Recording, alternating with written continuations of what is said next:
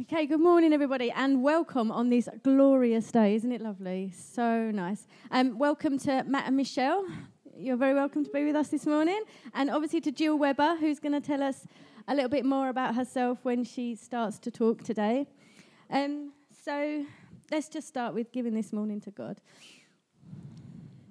Yeah, Father God, we just thank you for this new day. We thank you that your mercies are new every morning, God, and we just want to commit this time to you, Father. We just invite you into this time. Please meet us where we're at, God. Help us to put aside things of the morning, God, and just to be open to you and your word. I just pray for Jill as she speaks to you, speaks to us, God, that um, you're just help her to convey what's been on our heart and and help us to leave here knowing more than when we arrived, God, and feel closer to you. In Jesus' name. Amen. so I just want to recap slightly um, last month when Charles and I spoke. Um, Charles spoke about um, the creation, and the three main things she mentioned was um, the creation from the chaos, and then she spoke about the dawn of man and about the relationship of trust that we have. Um, she um, spoke about we're made to be in relationship because we reflect our Creator and the relationship of the Trinity is what we get to partner with. She spoke of the perichoresis, the dance of the Trinity, and that we're invited to be part of that.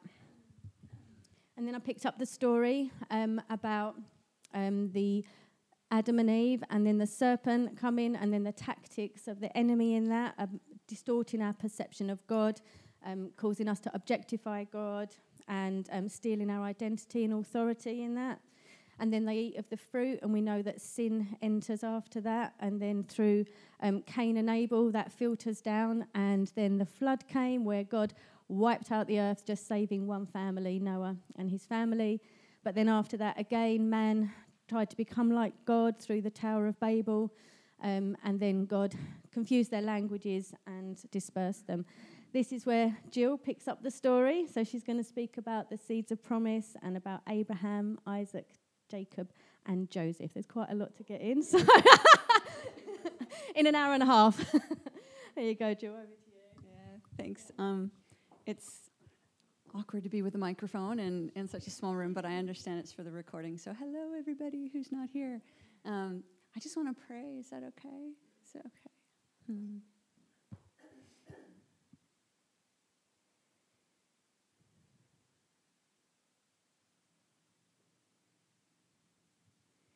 Father of creation, we settle into your goodness this morning. You give good gifts.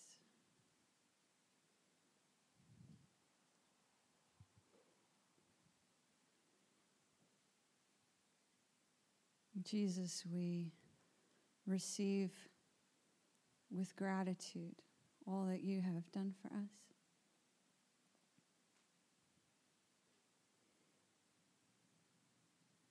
And for your invitation for us to be your friend. And we settle our hearts in that friendship this morning.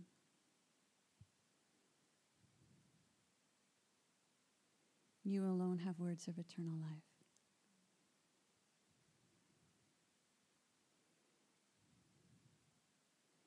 And Holy Spirit, we invite you to come and to teach illumine our hearts. Make your word come alive as we locate ourselves in your story. Amen. So, my name is Jill, and I am from Canada. Moved recently to the UK about seven months ago. Um, so I'm here for, for a little while, and uh, I, I live in Guildford right now. I attend and uh, serve on the staff of Emmaus Road Church, uh, one of our 24 7 boiler rooms, and also I work with 24 7 prayer, uh, largely helping some of the, the house of prayer communities in, in the movement, across the movement. So basically, I pray and I make friends. And uh, so it was good to be here. It was funny, it was disorienting coming here to this house because I think the last time I was here was six years ago before all the renovations. So I recognized it, but I didn't recognize it. I'm like, where's the vines? And the front yard looks smaller than I remember it being. And anyway, it, it took me a little while to orient myself, but but it's good to be here. And you guys are the first 24 7 community in the UK that I got a chance to properly meet and hang out with. So, six years ago, myself and a little handful of pilgrims came from Canada, and um, and it was so funny. We just totally got pulled into your context because we arrived, we put our bags down, and they said, Right, we're picking grapes today and stomping them to make wine. and that's all we did. That was our initiation into the life of your community. And uh, praying and playing and obeying and winemaking and eating together. And yeah, anyway, it was really good. And so it's just a privilege to be back here and and uh, with, with the, the tiny task of covering 40 chapters in the Bible over the course of an hour and a half. So just I just I just want to put your minds at ease right now. I am not going to talk at you for an hour and a half. So the Lord is merciful and so am I. So so it's not going to happen. We're going to jump in and out of the story and, and we're actually going to put you well you're going to put yourself in little groups of three to have your or two or three to have your own conversation about where you find yourself where you situate yourself in this overarching story that god is writing. So we're just going to go in and out of that. There'll be a little back and forth dance. I'll say a few things and then you'll say a few things to each other we had a little bit of overview and what happened in the first few ch- how many chapters did you get this isn't fair okay yeah. That's so not fair, right? That's a uh, 10 chapters, 40 chapters. I don't know about that. anyway, so but we, we, we, you guys did the Tower Babel. You did that, right? So you ended on the Tower Babel. So people are like, we can be gods. We can do it ourselves. I could do it all by myself. Anybody ever felt that way? I can do it all by my, yeah. we'll just build our own tower. We can be like God. And God was like, yeah, I don't think so. You know, and, and so we know that he scattered them, he messed up their language. You see this people whose pride had become their fall, and they're scattered and uh, in disarray. And then God steps into the story. And the next, the next bit, the Genesis 11, you get genealogies. How exciting. This person begat this person, begat this person, begat this person. Like not the most interesting chapter. But what's important to understand is in in the hebraic culture it's actually very similar to indigenous culture back in canada. You get your sense of who you are by who's your who are your people? Where are you from? Who are your people? So normally in western culture we get our identity from what? What's the what's the first question you know or the within the sorry what do you do right and so that's our that's our cultural question in Western or North American culture and probably British culture as well. But in other cultures, the question is not what do you do? The question is whose are you? Who are your people? And, and they sort of define themselves by their community. So I want you to take three minutes, get with two other people, and I want you to, to tell about yourself, not by where you're, where you're from and what you do, but, but who are your people?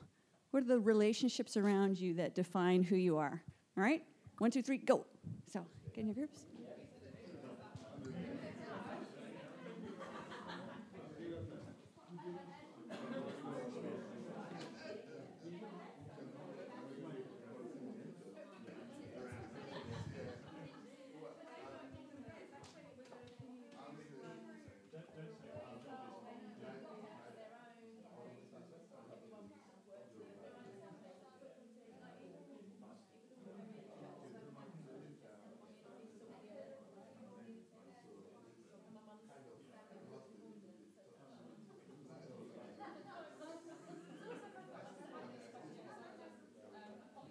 So this is a quick one. You get about 30 seconds to tell your friends who are your people.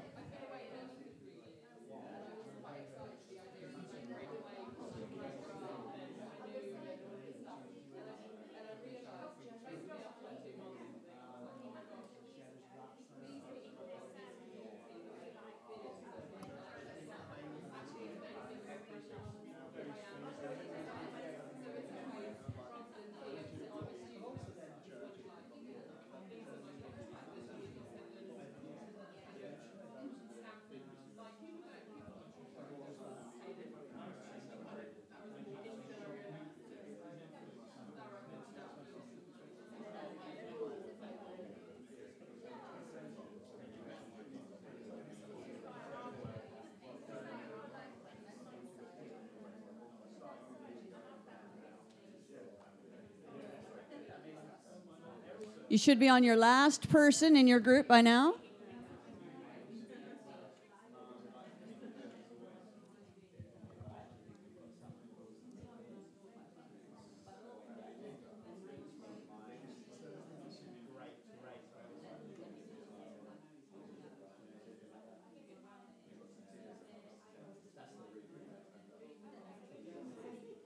All right, you should wind it up.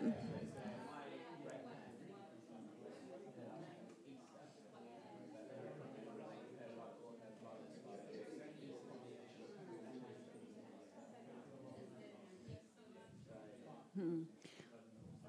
All right. Next chapter, chapter 12, we see Abraham. He's 75 years old. Anybody in your community 75 years old? Yeah, it's just getting good. You're just at the beginning. come, yeah, come. hmm. We just got a couple people coming here. We'll let them come on in. Great. So we see Abraham in the beginning of this, his epic journey, his, his epic story. But we see um, sort of a classic God move. So you got Abraham, 75. He's already had a pretty good life. You know, you think about where would I like to be at 75? What would I like to have done? You know, how would I like to be situated? And and um, he's just kind of going through his life, minding his own business, and he gets interrupted. He gets interrupted, and and the thing that I love about the God story, starting probably even before Abraham, and and and reaching forward through history as it touches our story, is that God reserves the right to interrupt your life and to change its direction anytime He wants. Isn't that exciting? You're like, I don't know if I feel excited about that. God reserves the right to interrupt your life, change its direction anytime He wants. The Lord said to Abram, and this time he wasn't called Abraham, he was called Abram, go from your country, go from your people, remember, his people, those are his people, and your father's household to the land that I will show you. So he gets interrupted and he gets invited. He gets, he gets called out of his own little life story, his own autobiography. And he gets invited to join into the larger story that God is creating, that God is bringing forth, that he's writing. Um, that's going to span forward several millennia. He's calling him out of his story into a plot and into a drama that would change the destiny of nations. And I always think about like, okay, so Abram was was possibly the first monotheist. I don't know. Like he was he was so early on. We we had Cain and Abel and, and all of that, but you got to remember there's this culture. He's surrounded in this culture of all these pagan gods, all of these different religions, and he hears the voice of a one God calling him to leave everything behind and to go on a journey. I wonder about and I think about what was the sound of his voice like? What was the sound of God's voice like? What was so compelling? What was so invitational about that voice? That it would cause Abraham to pack up and to leave everything, everything that he knew, his people, his place, to follow. I, I'm a, a writer. I just finished writing um, a memoir, actually, and just my own spiritual journey. And and when I was doing some training on how to do that, they said uh, to us if you want to take people on a spiritual journey, they will go with you unfamiliar places, they'll go with you unexplored places if they like the sound of your voice. So it just makes me wonder. What, how did, what, it, what was it about God's voice? What was it about the Father's voice that Abraham liked, that Abram liked, that he would just get up and leave? And in that moment when he says, Okay, I like the sound of this voice, not what I expected at age 75. Uh, Father of nations, not so sure. But I'm liking the sound of your voice. And so I'm going to say yes. Saying yes. God says to Abram here, I will make you into a great nation. I will bless you. I will make your name great, and you will be a blessing. I will bless those who bless you, and whoever curses you, I will curse, and all peoples on the earth will be blessed through you.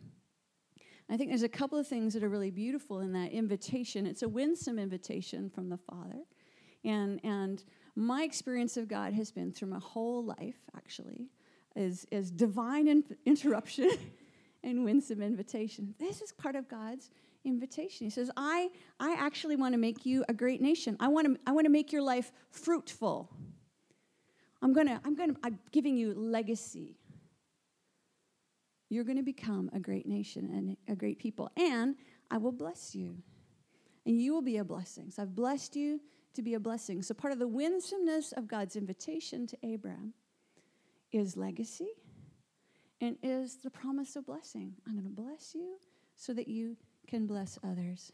I'm calling you to be a people set apart from me and a people that will be characterized by blessing. Abraham, I'm actually calling you to be a child of light in a dark generation. And we see foreshadowing, looking ahead to the gospel. And so much of this story just echoes forward into the future and what Jesus invites us into and what he promises for us. I'll bless you to be a blessing. And um, so I'm going to get you back in your groups again, right? So, in your groups of three, I want you to reflect with each other. You'll get five minutes for this. Did you ever have a moment where God interrupted your life? Your own personal little autobiography, your own personal little, the, the, the plans that you thought you had for your life, and invited you into a larger story. Is that all right? So think about that for a second. Actually, let's have just like 10 seconds of quiet while you think about that. God interrupted your life and invited you into a larger story.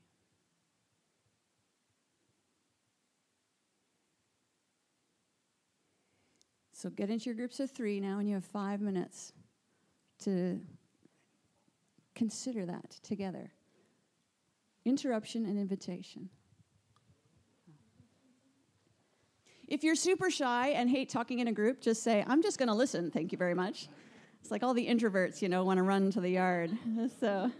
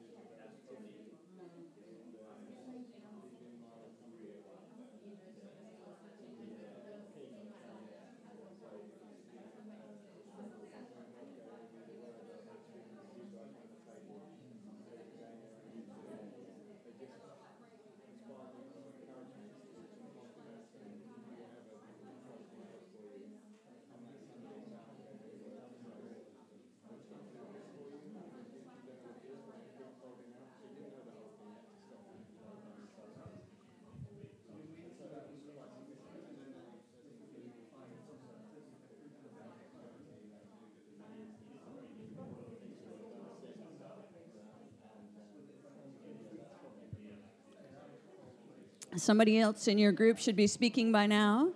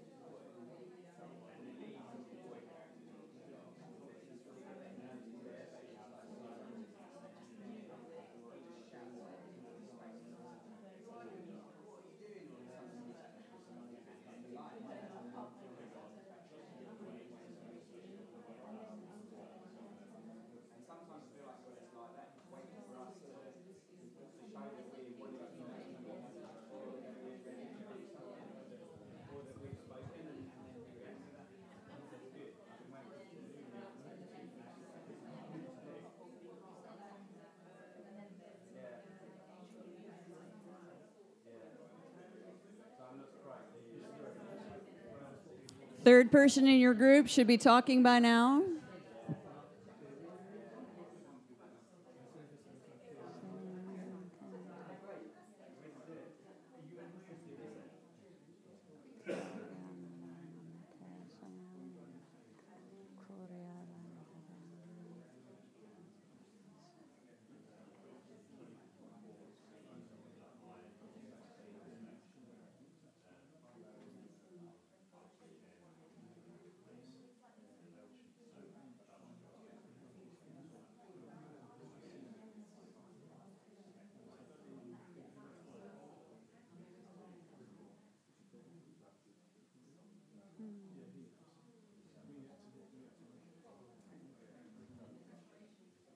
All right, let's wind that up.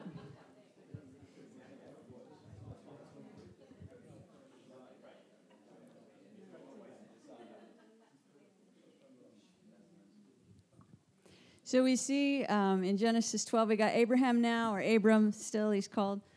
He's been, he's been interrupted, he's been invited on a journey, he's been given a promise. You're going to be the father of nations. All the nations through you are going to be blessed. Um, it's part of the larger promise. The challenge, he has a challenge. He's got two challenges. Number one, his wife Sarah is barren, right? They're getting pretty old there. you know, he's 75 and she's, I can't remember how old she was at the time, but probably past normal childbearing age, you know, and um, so, you know, there's the, the promise and then there's the conundrum. So, just I guess my question to you guys is you don't have to do this in your group, you can think just for a moment. Has God ever promised you something that seemed completely illogical and completely unlikely? And you're like, I don't see how that's going to happen. Has that ever happened? Anybody? No, He's only ever asked you to do logical things that are completely within your own capacity. So Abraham's invited into something that's beyond his natural capacity, isn't he? And so I love that, that, that he's, he's been invited into this thing that he can't actually do himself. And the second thing I love about this story is that, you know, when we look through the, the rear view mirror at Abraham or Abram, he's seen sort of as a father of faith. But I actually love, you know, I find, I find a lot of comfort in his story that he doesn't get it right all the time. You know, he doesn't work it out perfectly. Again, he, he's moving into an understanding of this monotheistic God, a God who speaks that we can understand and hear and follow, you know, within a culture that was full of all these pagan gods and all these voices. And, and sometimes he does okay. You know, he goes to this spot in the wilderness and he builds an altar to the Lord there, and he goes here and he builds an altar to the Lord. And, you know, then, then things comes into a bit of a lean time and, uh, and decides, well, we better go to Egypt because there's food in Egypt and we don't have food here. And so he goes to Egypt and he has one of his less stellar moments because they're going into Egypt. And his wife, Sarah, evidently was, was a pretty good looking woman at 70 some odd, you know. And, uh, and so going into Egypt, he's like, oh, I don't know if there's going to be a problem here. So why don't we just say that you're my sister rather than my wife? I'm like, if I was Sarah, I'd be like, what the heck? you want me to what? You want to say that I'm, you know, and and so he's he's a little fearful, he's self-protective, and he's deceptive. And I find I find great relief in that. I'm like, oh, okay. I can I can receive the invitation of the Lord and I can try and fumble my way forward and follow and and and kind of worship him along the way like Abram set up these altars of worship before the Lord. And probably I'm going to mess up along the way because Abram did, right? He, he called Sarah his wife. Pharaoh was like, oh, she's pretty hot, so I'm just going to bring her into my palace amongst all my wives. And, uh, and then found out later, of course, that, it, that, it, that she was already married, which created a problem. And, and so I think for me, that just comforts me. And I think as we look through the different characters in this drama that we're going to look at over the next hour, none of them are perfect. None of them are perfect. They're all, they're all deeply flawed men and women. Even Sarah, when Sarah gets the promise, you know, they, they have this, this moment when three visitors come to visit Abram and, and uh, they're like, oh, yeah, Sarah, you're going to have a baby. And she's like, you know, she just laughs, you know, just because she just can't even wrap her brain and her heart around that. She didn't have a very faith filled response. And then she tried to cover it up afterwards. It's like, no, I didn't laugh. you know, and, and I just, I find that really comforting. Does anybody find that comforting? that they're, they're normal, human people full of faults and foibles. And somehow, when we look at them through the rearview mirror, they're held up as models of the faith. And I'm like, oh, okay. I can get it wrong because there's grace and, and God moves me forward. Um, yeah, and I, and I think part of Abraham's journey, he didn't get it perfect. He, sometimes he just takes things in his own hands. Um, but essentially, as the story unfolds throughout Genesis, we see that, that Abraham's got this progressive sense of a deepening trust and faith in the voice of God. When we when looking at it, the writer of Hebrews is looking at Abraham through the rearview mirror, and he says this By an act of faith, Abraham said yes to God's call to travel to an unknown place that would become his home. And when he'd left and had no idea where he was going, but by an act of faith, he lived in the country promised him. He lived as a stranger camping in tents. Isaac and Jacob did the same, living under the same promise.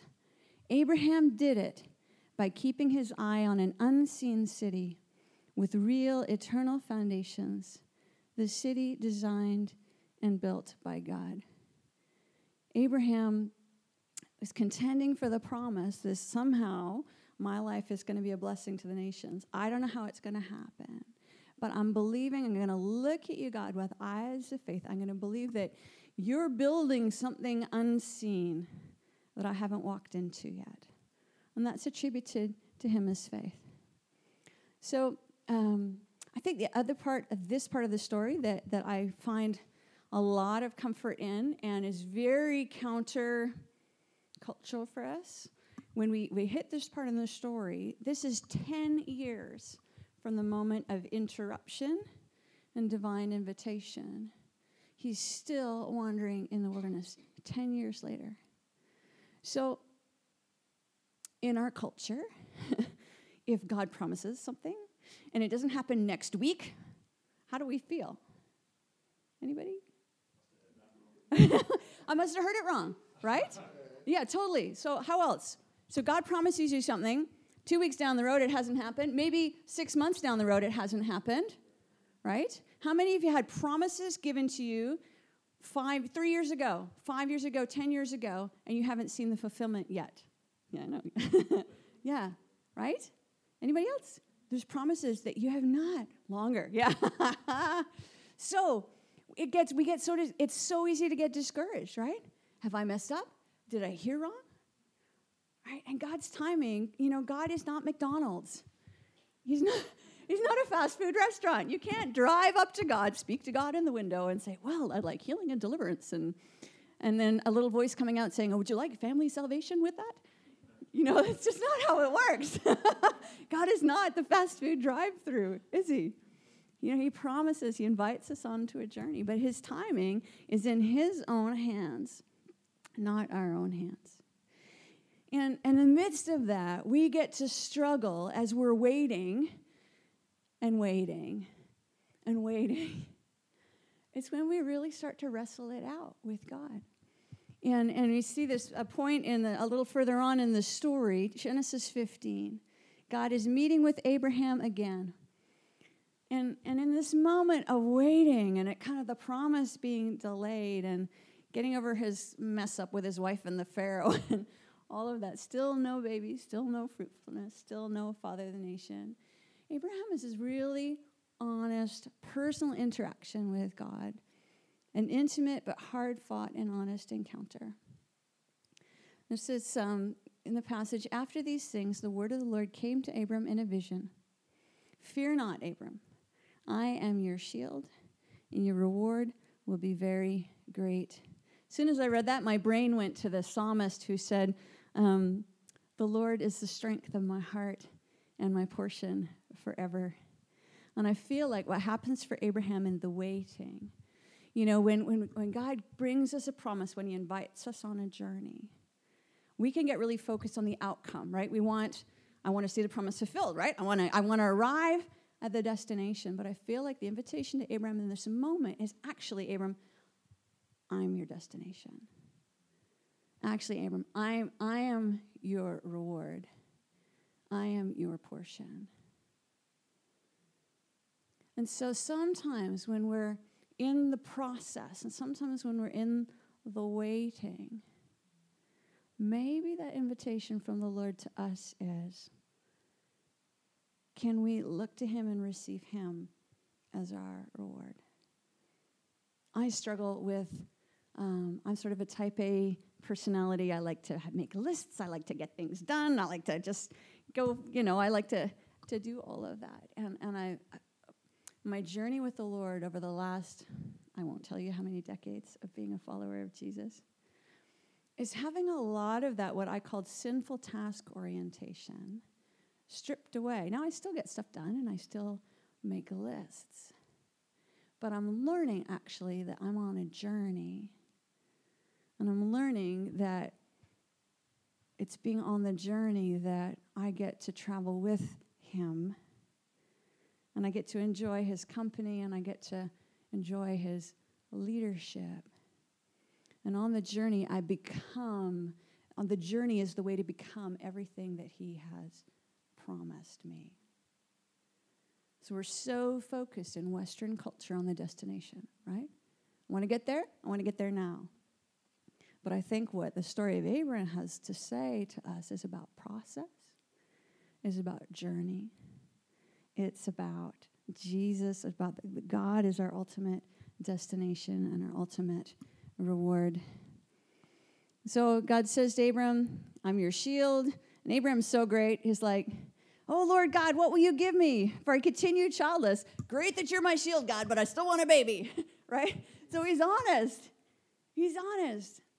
And I love that, you guys. How many of us?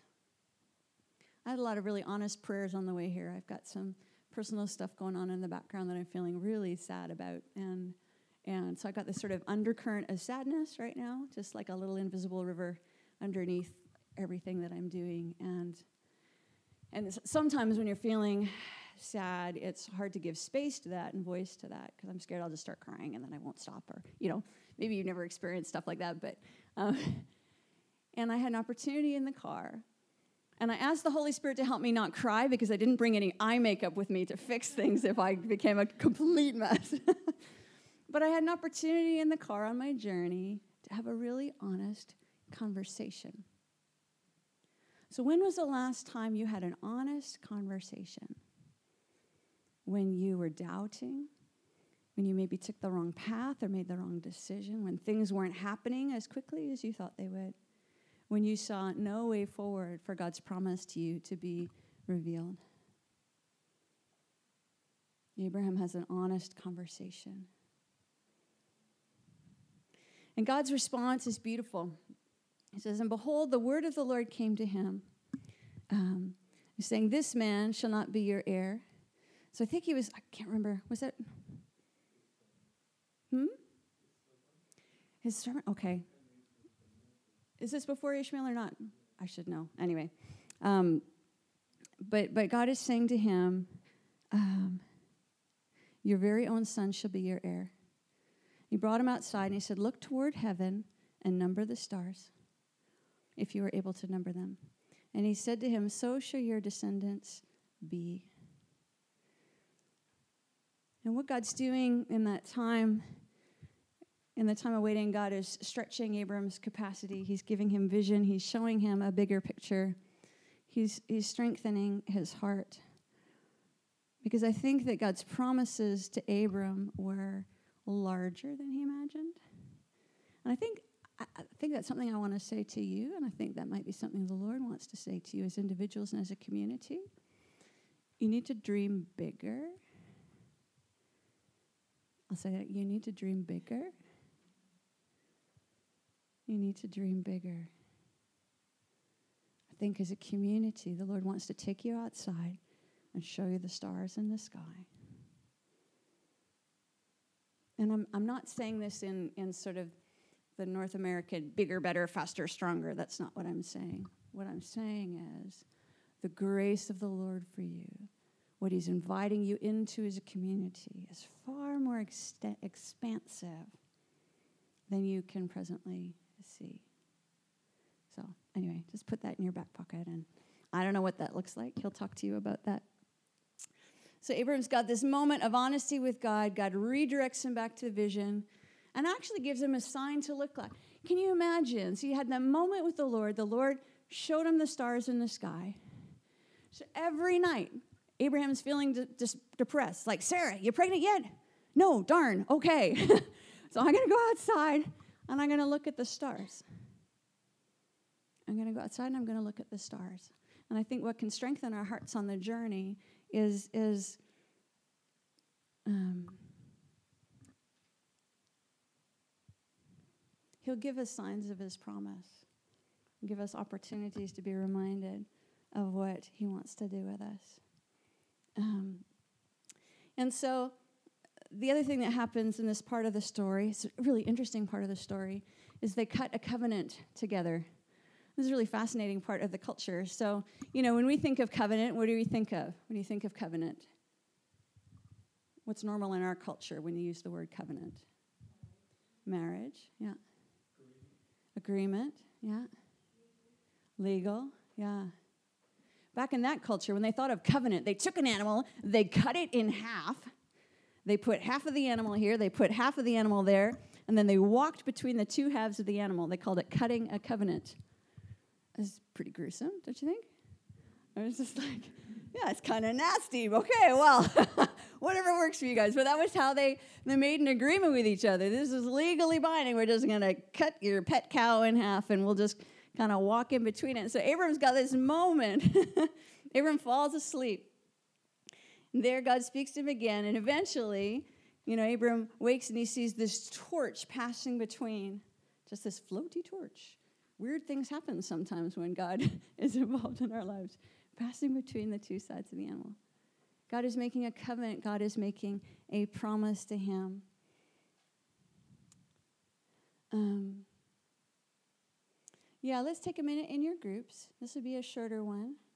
But I want you, wh- where do you find yourself in the story? Where do you find yourself in terms of maybe waiting, maybe struggling uh, with honesty and being honest with God. Maybe feeling like, oh man, you know what, I was really trying to go in this direction, but things went sideways on me, or maybe I didn't make the best choice, and now I'm not quite sure if things are going to work out. There might be different places that you find yourself in that story. So let's just take five minutes in your small groups. And, and where do you see yourself in that story of Abraham? Abram. So, ready? One, two, three, go. So.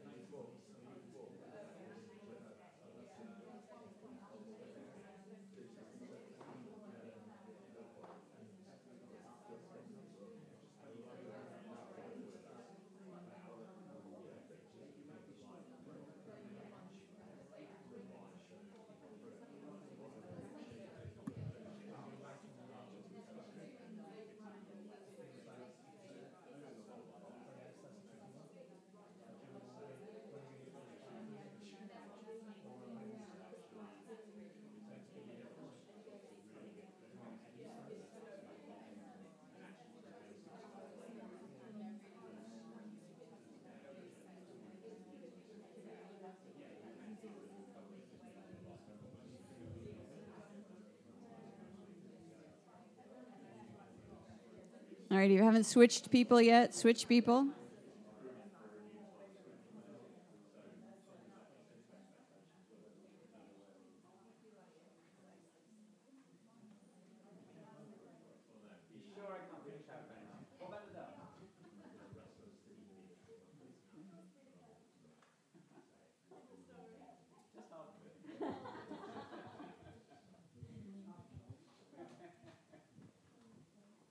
So again, this is a great thing about Abraham, or the thing I find about so comforting. He's had all these divine encounters. He's had promises from the Lord, and then the Lord reiterates the promise, and he sees the stars, and then you know we've got that whole cutting the covenant thing, and then still Abraham screws up. He still messes up. He's still, and here's what he does: he messes up because he God's not doing it quick enough, right? Anybody ever frustrated because God's not doing it quick enough? Anybody? Anybody? So there we go. God's not doing it quick enough. So I'm maybe God's forgotten, or maybe I just need to think this through. Maybe I need to help God out a little bit, right? I think I should help God out a little bit. So why don't I just have a son through Hagar instead? so what, ha- what happens with Abram is he, he goes and he gets another woman pregnant and has a son through her. And we get Ishmael. It's like, okay, you promised a son, and I'll just go sideways over here, my little plan B, and oh, look, I got a son. Right? So, has any of us, any time in our lives, created a plan B because God wasn't quick enough? Anybody? Yeah. and then something came out of that plan B that you kind of looked at and went, probably not God's plan A. you know, he's got this situation now. He's got Ishmael, and then there's problems between the women, and, you know, it just created all kinds of complication. And um, and this is the, the acquisition of wisdom, I think, comes through waiting. And I think we're so eager for revelation. God, just tell me what to do. Tell me what to do. Talk to me about yourself. I just want revelation. I want knowledge. I want understanding. But what we need also is wisdom. How does this play itself out? What's the timing? I think many, many times I see people frustrated as they're on the journey with God, moving towards the promise because we're impatient, we don't understand timing, we haven't leaned into the Lord for wisdom on it, and so we lean into our plan B. Anyway, so that's the that's his mistake. Wisdom is in timing, not just the revelation. We need God's wisdom to know the timing of things He's revealed and discernment for what is He doing for us in the waiting. So you need discernment for what God's doing to you in the waiting. We're so bad at waiting. All right, I think if, if you guys walk away with anything that you get from Abram's story this morning, walk away saying, what, What's going to happen in the waiting? I've had the invitation, I've had the promise. What's going to happen along the way? How are you shaping me? How are you shaping our friendship with each other while I'm waiting for the fulfillment of the promise? So we see, um, so this is fast forward 13 years. So Abram is 99 at this point. And the Lord appears to Abram and says to him, I am God Almighty. Before, walk before me and be blameless, that I might make my covenant between me and you and multiply you greatly. Then Abram fell on his face, and God said to him, Behold, my covenant is with you, and you will be the father of a multitude of nations. No longer shall your name be called Abram, but your name shall be Abraham, for I have made you a father of a multitude of nations. And he goes on to talk about fruitfulness and the promise towards himself and the offspring. But I, I think that it's an interesting part in the story, and we see this a number of times through the God story, through the Old and the New Testament. These moments where identity is given, these moments of renaming. You call yourself Abram, I'm going to call you Abraham which means Father of Nations. So the promise I'm giving you, I'm actually going to manifest it by giving you a name that reminds you of who you are and reminds you of what I've said to you. And, and I've had a number of times in my life, in my own personal journey with the Lord, and I, I didn't realize how often it actually happens in the biblical story. Right? You got Gideon and you know hiding in the wine press, and an angel of the Lord comes to him and calls him mighty warrior. I'm like, he's not a mighty warrior. He's hiding. he's hiding from the bad guys. You know, he's like total coward. but God calls him mighty warrior. And Jesus saying to to, to Simon, I'm going to call you Peter. You know, on this rock I'm building a church. So there's these different points in the biblical story where God names us. And I just want you to take a minute of quietness. You don't do this in your groups because for some of you, this might be quite um, private. Um, let me tell you a little story of one of the ways that God has named me on my journey. And it was completely life giving. Um, I wrestled with, I, I've, I've been in ministry now for 25 some odd years, and um, but I've never been sort of just local. I've never been just a church or just a house of prayer. My work has always been translocal as well. I've always been called out beyond just my own immediate context. And I really wrestled with that. I, I, I was unsure about it. I, I hadn't seen it modeled very much in particularly healthy ways back in Canada and North America. And I'm like, ah, I don't, I don't understand it. And I, I just felt the responsibility being called to a larger group of communities rather than just a single community. It just felt overwhelming and I didn't know how to do it. And, and I, just, I, I just really struggled with it. And, uh, and I had a meeting one day with one of my mentors. And he was this grizzled old prophety dude. And yeah, I, I, meet with him every five years. And then he says something that just kind of puts my heart at rest. And then I wait for another five years and I meet with him again. And he just speaks into my life. But I was having dinner with him one day and I was telling him about the struggle that I was experiencing around this, this tension between calling, called to something local and called to something translocal, something larger. And he said, Oh, Jill, that's easy. He says, You know what you are? You're a honeybee. He says, What you do is you kind of buzz around a community, you dip into the sweetness of it, and then you go over to the next one, and then you just cross pollinate. You just take the sweetness from one thing to another. And it was one of those moments where his lips were moving, but God was speaking. And when he said the word honeybee, I, it, it's hard to describe what happened to me in that moment, but all of a sudden, everything inside of me that was fearful and wrestling and unsure and unclear just settled because the, the tone of the voice was the voice of my heavenly father and that, that little that little let's just call it a little term of affection it was like oh honeybee you know at the same time, it made me feel very small and it made me feel very large. It's hard to describe what happens when God sees you and God names you. And I thought, oh, I know I was looking at your little bee necklace today. and I thought, oh, you know what? Forget translocal, local, this, blah, blah, blah, blah, blah. I can be a honeybee. I can do that. and it just kind of set my heart at peace and into stepping into what has ended up being just a really fruitful and sweet part of my life and ministry. So I want you to take a minute and think about have you ever had a moment where God has seen you and God has named you and spoken some truth to your own heart that, that set identity in you in a way? Um, does that make sense? Does that sound really weird? I don't know if it's really weird, but it's happened in the scripture and it's happened to me. And so maybe it's happened to you. So I want you to just take a minute, just close your eyes, just think about it with the Lord for a minute. You might even want to ask Him in the quiet God, who do you say I am? And maybe He even wants to talk to you today. I don't know.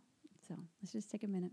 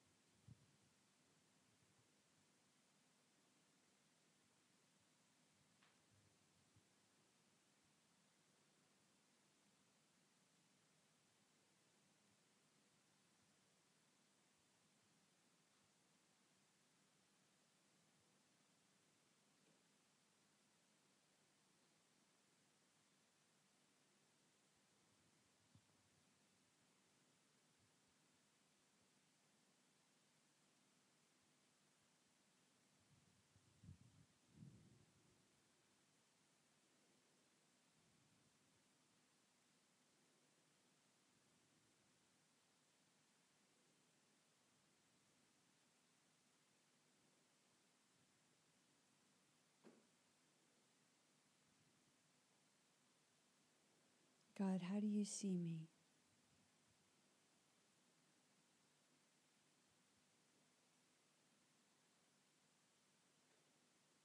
Who do you say I am?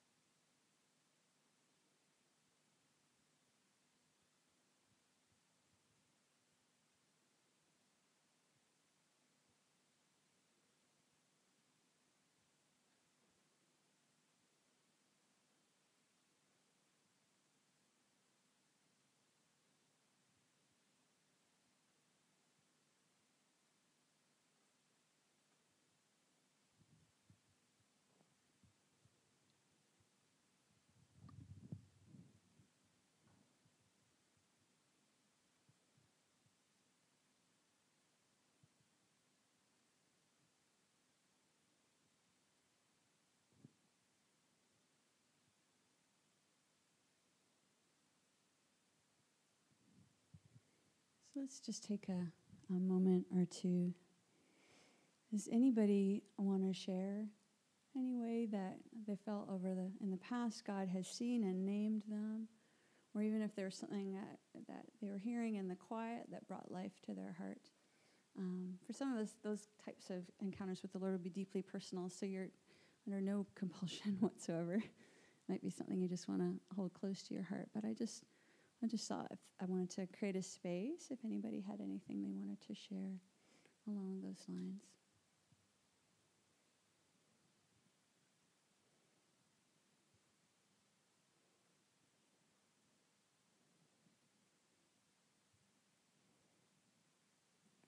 It's okay if not. Um, I'd invite you to take that question to Him in your time with Him in the next few weeks as you're sort of digesting this part of the God story. God, how do you see me? God, who do you say I am? And uh, of course, this is a the next part of the story is really fun. God sees Abraham, God names Abraham, and then God says to Abraham, I'm going to give you a special sign to remind you of our covenant with each other. And Abraham's, yay! And God's like, yeah, you need to get circumcised. Abraham at that moment was probably like, maybe not yay, you know. so, you know, we see circumcision for babies on the seventh day normally is how it's done, but for an adult, it's like, okay, well, that's just uh, kind of unexpected, Lord, and here we go. But it's interesting that the sign of the covenant that God gives Abraham is directly tied to fruitfulness, right? You know, circumcision you know, is, is part of Abram's sexuality and the expression of his sexuality. And uh, so it's like, yeah, okay, I'm just gonna, I now, I now carry the sign of God's promise with me. and I, I, wore the wrong shirt. I had a, I was gonna show you one of the other ways that the Lord has named me through the years is around Canadian geese. He's talked to me about, um, spoken into my identity and thinking about geese and how, um, well, I'll tell you about it in a minute. So I actually had a tattoo you know, on my 46th birthday, because this is what 46 year old women do, I went and got my very first tattoo. And uh, my daughter designed it, it was on my shoulder. And it's a wild goose uh, with a halo.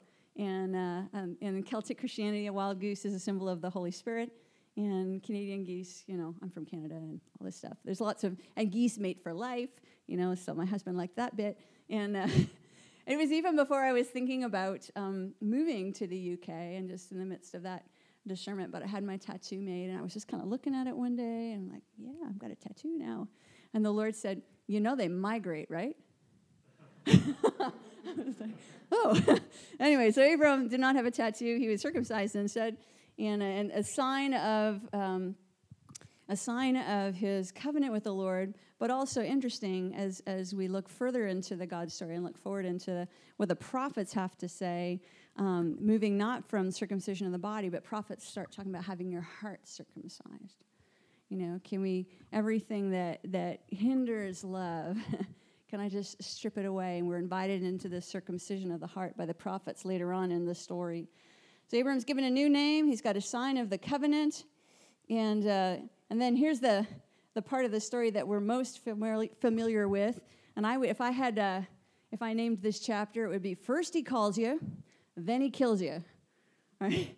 Because how many of us have experienced that? God's called us into something. He's like, you got a dream, you got a vision, you got a passion, and I'm going to put it all to death right? So first he calls you, then he kills you. We hate that. We're allergic to that in Western culture, right? We want to fast forward to resurrection without crucifixion, right? We do not understand what they call the paschal mystery, where we actually, things have to go down into the grave before they're resurrected. And we see the foreshadowing of this in the life of Abram, because then Abram, or God says to Abraham, okay, you got your dream, you got your promise, you got a son, awesome. Now I want you to take him up the mountain and I want you to kill him. I want you to sacrifice him on the altar. I can just imagine Abraham's response. I don't even know, did he even talk to Sarah about it? I'm like, I probably would have done bodily damage, you know, when I think about your only child. and, uh, but this is a beautiful picture. This is where it foreshadows, you know, it takes us forward into to looking towards who Jesus is. So Abram goes, he goes with Isaac up the mountain of the Lord. And, uh, and Isaac's like, okay, we got the wood, we got the fire, but where's, where, where's the lamb, Dad? I'm not seeing a sacrifice here. And Abram's response, Abram's response is, God will provide a lamb. And there's that moment, right, where he takes his dream, he takes the sign of the dream, and um, and you've got to remember, this is in the context of, of um, pagan cultures where infanticide was normal, where actually sacrificing your children to placate gods was a normal part of their culture. Right? And so it's not an out of the blue thing that he's being asked to do. And, um, and so for many of us, as we receive the promise, as we're on the journey, there is a critical moment on the journey where the invitation of the Lord is Will you let this thing die? Will you let it die? Will you put it in the ground? Will you, will you just, will will you trust me enough? You completely hand it over to me. And that often is part of the waiting process, right? Because things don't happen in the way or in the time that we think they're supposed to happen. And can we, in those moments, actually give it back to God and die to our um, need to, to see the fulfillment of the promise, die to our own. Um, our own right, we think our own right to have it go f- come forth in the way that we think it should, right? We let it die. And and I once heard uh, a story of a guy who I can't even remember the context of the story, but he had a dream, he had a vision, and the Lord told him to put it in the ground and just die to it. And he put it in the ground, and he waited and he waited and he waited and he waited and he waited and he waited and waited. And, um, and eventually the Lord resurrected the dream.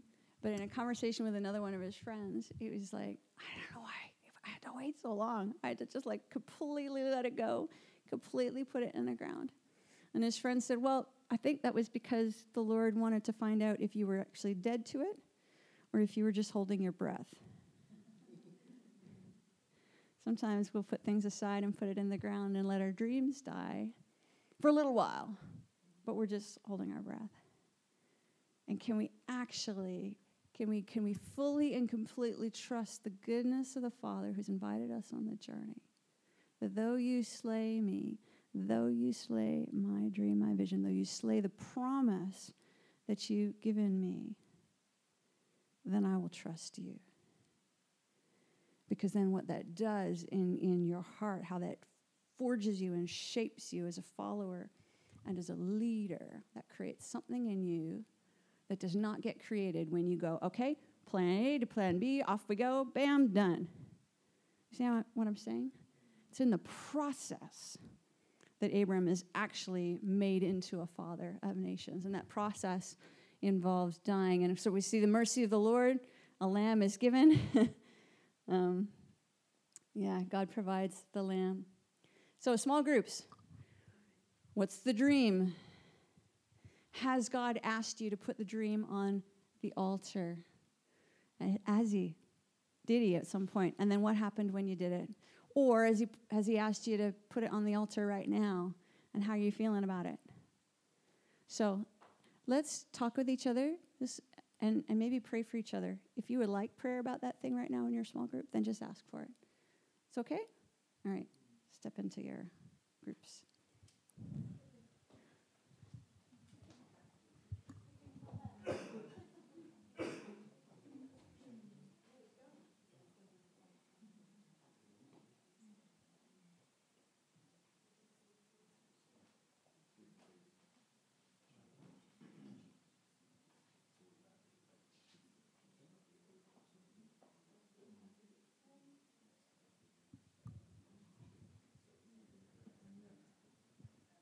So, what dreams has God given you that you're waiting for?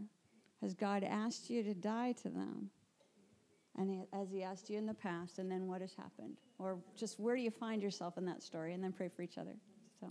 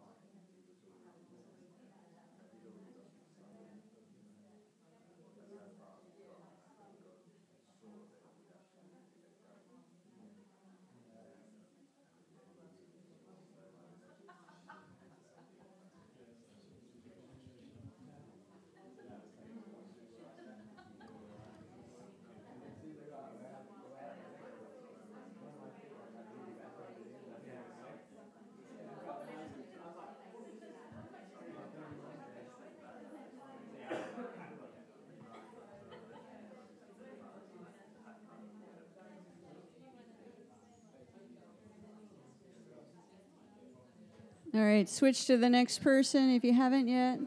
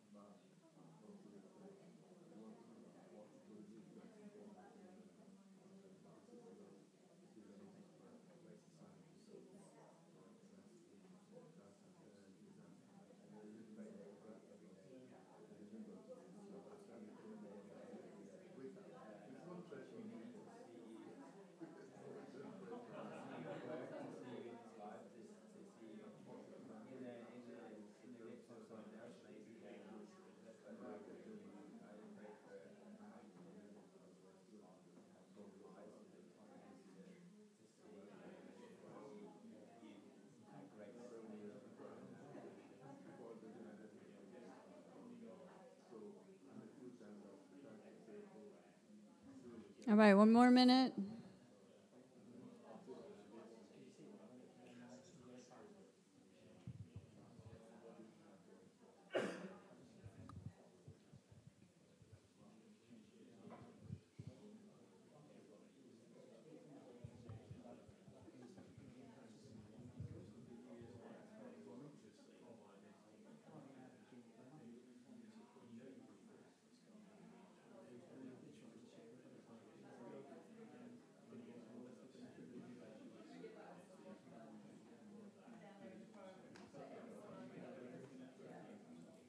Right, let's come back together.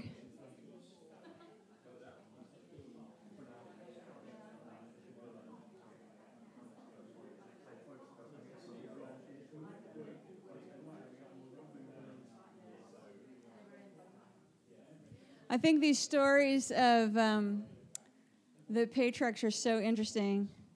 You almost want to subtitle the whole of this section of Genesis, The Making of a Leader. you know, flawed people eventually figure it out, you know, those types of things. And when we start to look at the next generation, you know, the son Isaac marries Rebecca. There's some question as to whether or not Rebecca is able to have children. Eventually, she does. And uh, there's some wrestling in the womb. These twins come forth, and, uh, and they are Jacob and Esau. And Jacob is a bit of a troublemaker right from the get go, hey? He just kind of grabs Esau in the womb, climbs out, you know, and and and so and and throughout the whole of the story, I'm just going to fast forward through it, which I just think is quite interesting. You know, he's seen as a deceiver when it comes to the time of Isaac's death. Um, the the blessing of a parent was just a really important part of their culture, and so as somebody was was about to die, they would, they would bring their kids, they'd lay hands on their kids, and they would impart a blessing. And those words really were felt in that culture, and I, I think in our culture too. Words have power, words have power to bless. And so, but Jacob uh, pulls a fast one, and he disguises himself as Esau because Isaac at that time is, is quite blind, and, and he steals Esau's blessing. He steals that final blessing. He's a deceiver, and, and, uh, and you're like, oh man, this guy is just totally messed up. He's just completely out it for himself. You know, he's just messing up his family. What kind of family legacy is that? And it's just really interesting to watch his journey because uh, there's two pieces I think are, are worth mentioning. One is, is he's on a journey and he, he, he falls asleep, uses a rock for his head, and, and, and he has a, a visitation. He has encounter with the Lord. He has a dream, and in this dream, he sees a ladder and angels ascending and descending. And he wakes up and he calls that place Bethel. Surely God has been in this place. I've had, it's a place of encounter. And so many of us have had moments of encounter, right? You've had just, you just, something has happened and you've seen something of the spiritual realm. You've seen something of God. Uh, about who he is. And, and an encounter can be transformational, but I think the, the place of, of real transformation in, in Jacob's life, where he really became the kind of man that God wanted him to be, was, was the second encounter, which was the place of wrestling. and so Jacob is again on a journey towards being reconciled with his brother, who he had just, you know, basically stolen the inheritance from his brother. Just to go back and be with him, he's totally freaked out by it. And, uh, and he has this encounter with the angel of the Lord.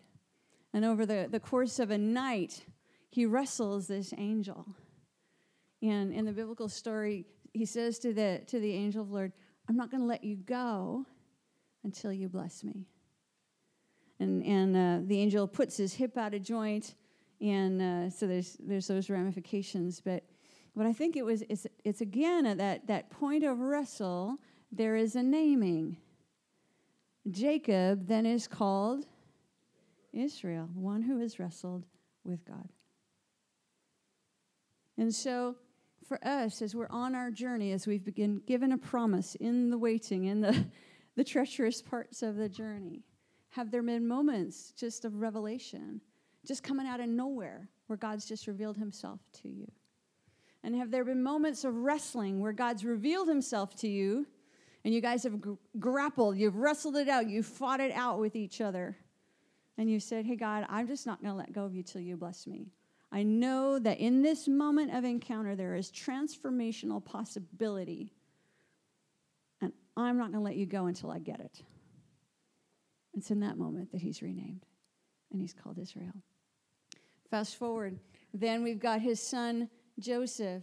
Um, and again, this is the whole making of a leader, right? Joseph, he was a, an early bloomer. He has these visions. It's like, yeah, I got visions from the Lord. You know, I had this dream from the Lord, and and uh, he's talking to all his brothers, and uh, I think there were there were twelve of them. And he's he's like, I had this dream from the Lord, and yeah, in the dream, like I was the big guy, and you were all bowing to me.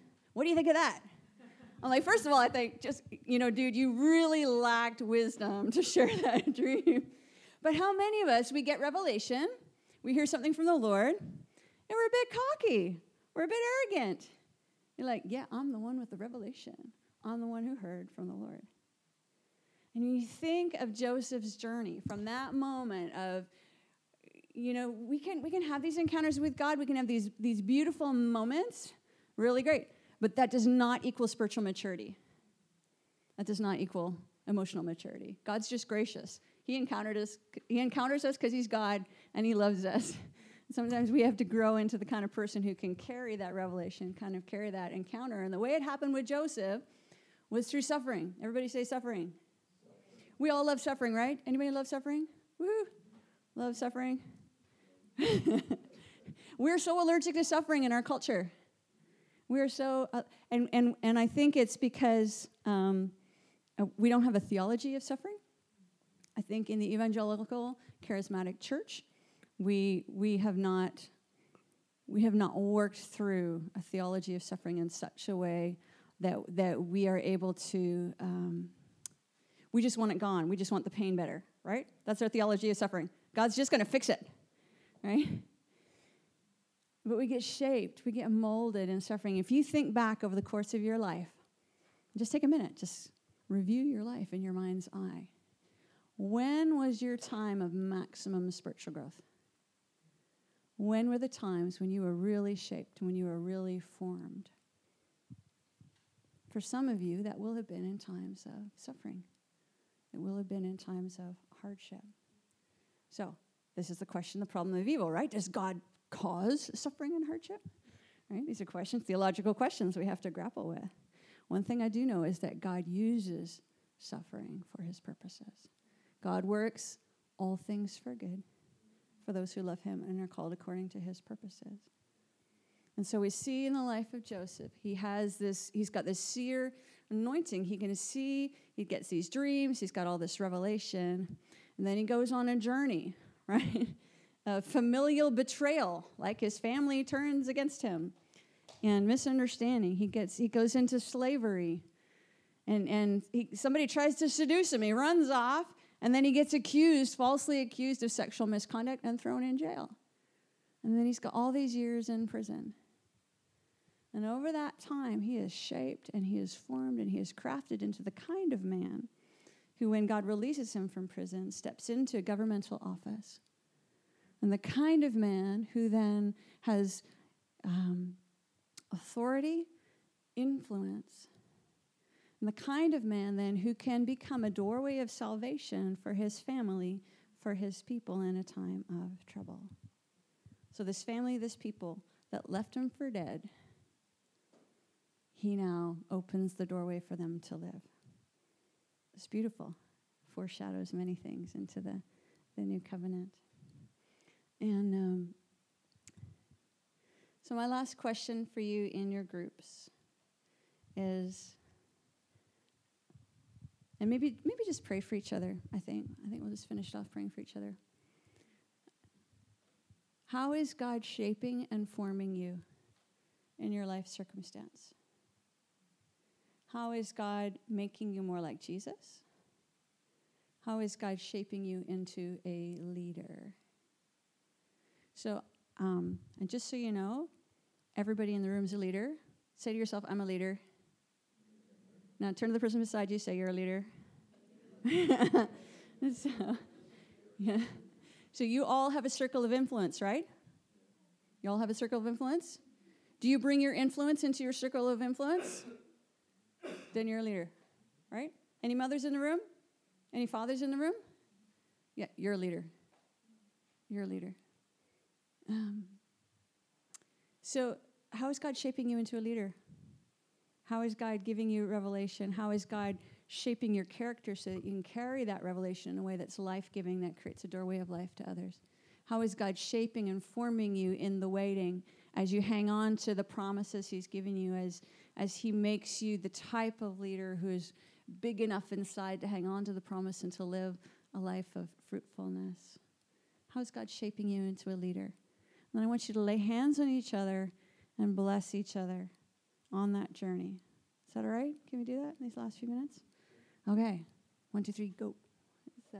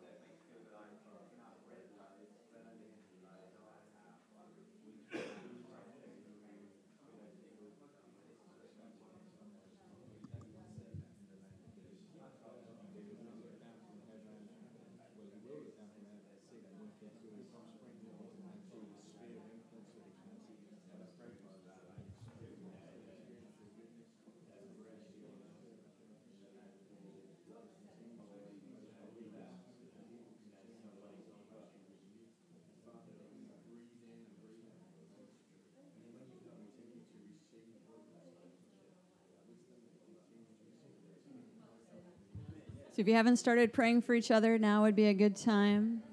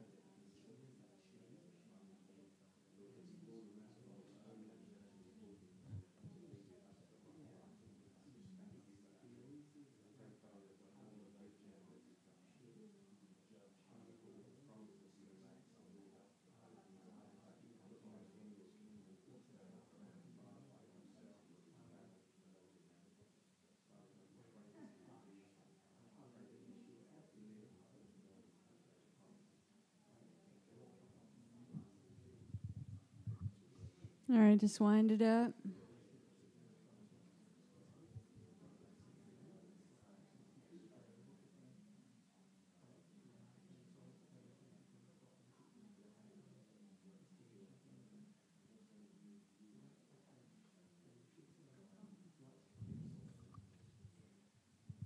So, Father, I thank you that you are a God who interrupts us. Lord, you are a God who pulls us out of our own tiny little autobiography and who invites us into your sweeping epic saga. We thank you that you are a God who promises to make us a people who are blessed and people who are a blessing. We thank you, God, that you uh, not only call us, but you kill us. oh, Lord, help us just to submit to your process as you shape and fashion and form us into the kinds of leaders who will indeed be a blessing, who won't build our own little empires, but who actually build your kingdom.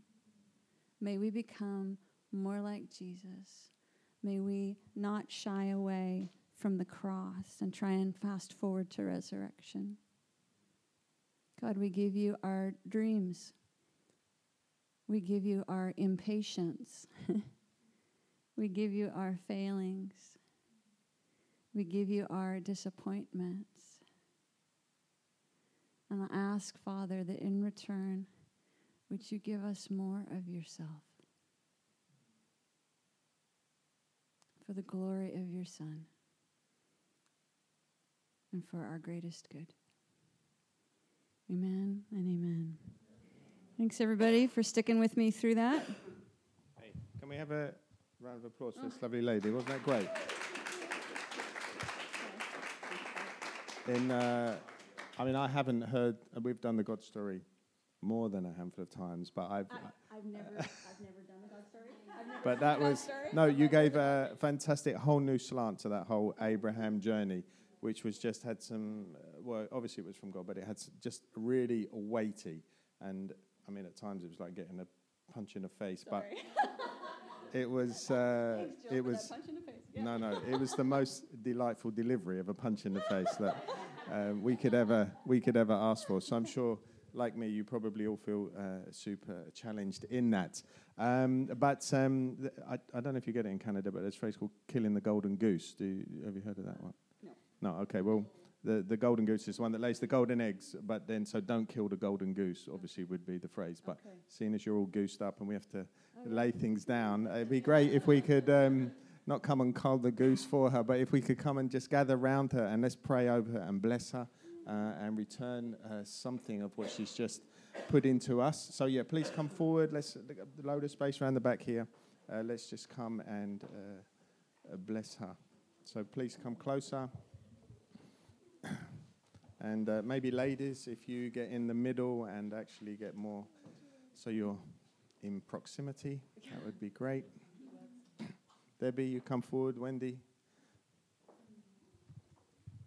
And uh, let's just uh, pray for her. And if you, yeah, if a few people could pray um, out loud as well, and if you have words for her, let's share those. I can pass the microphone around, but let's bless her in the name of Jesus.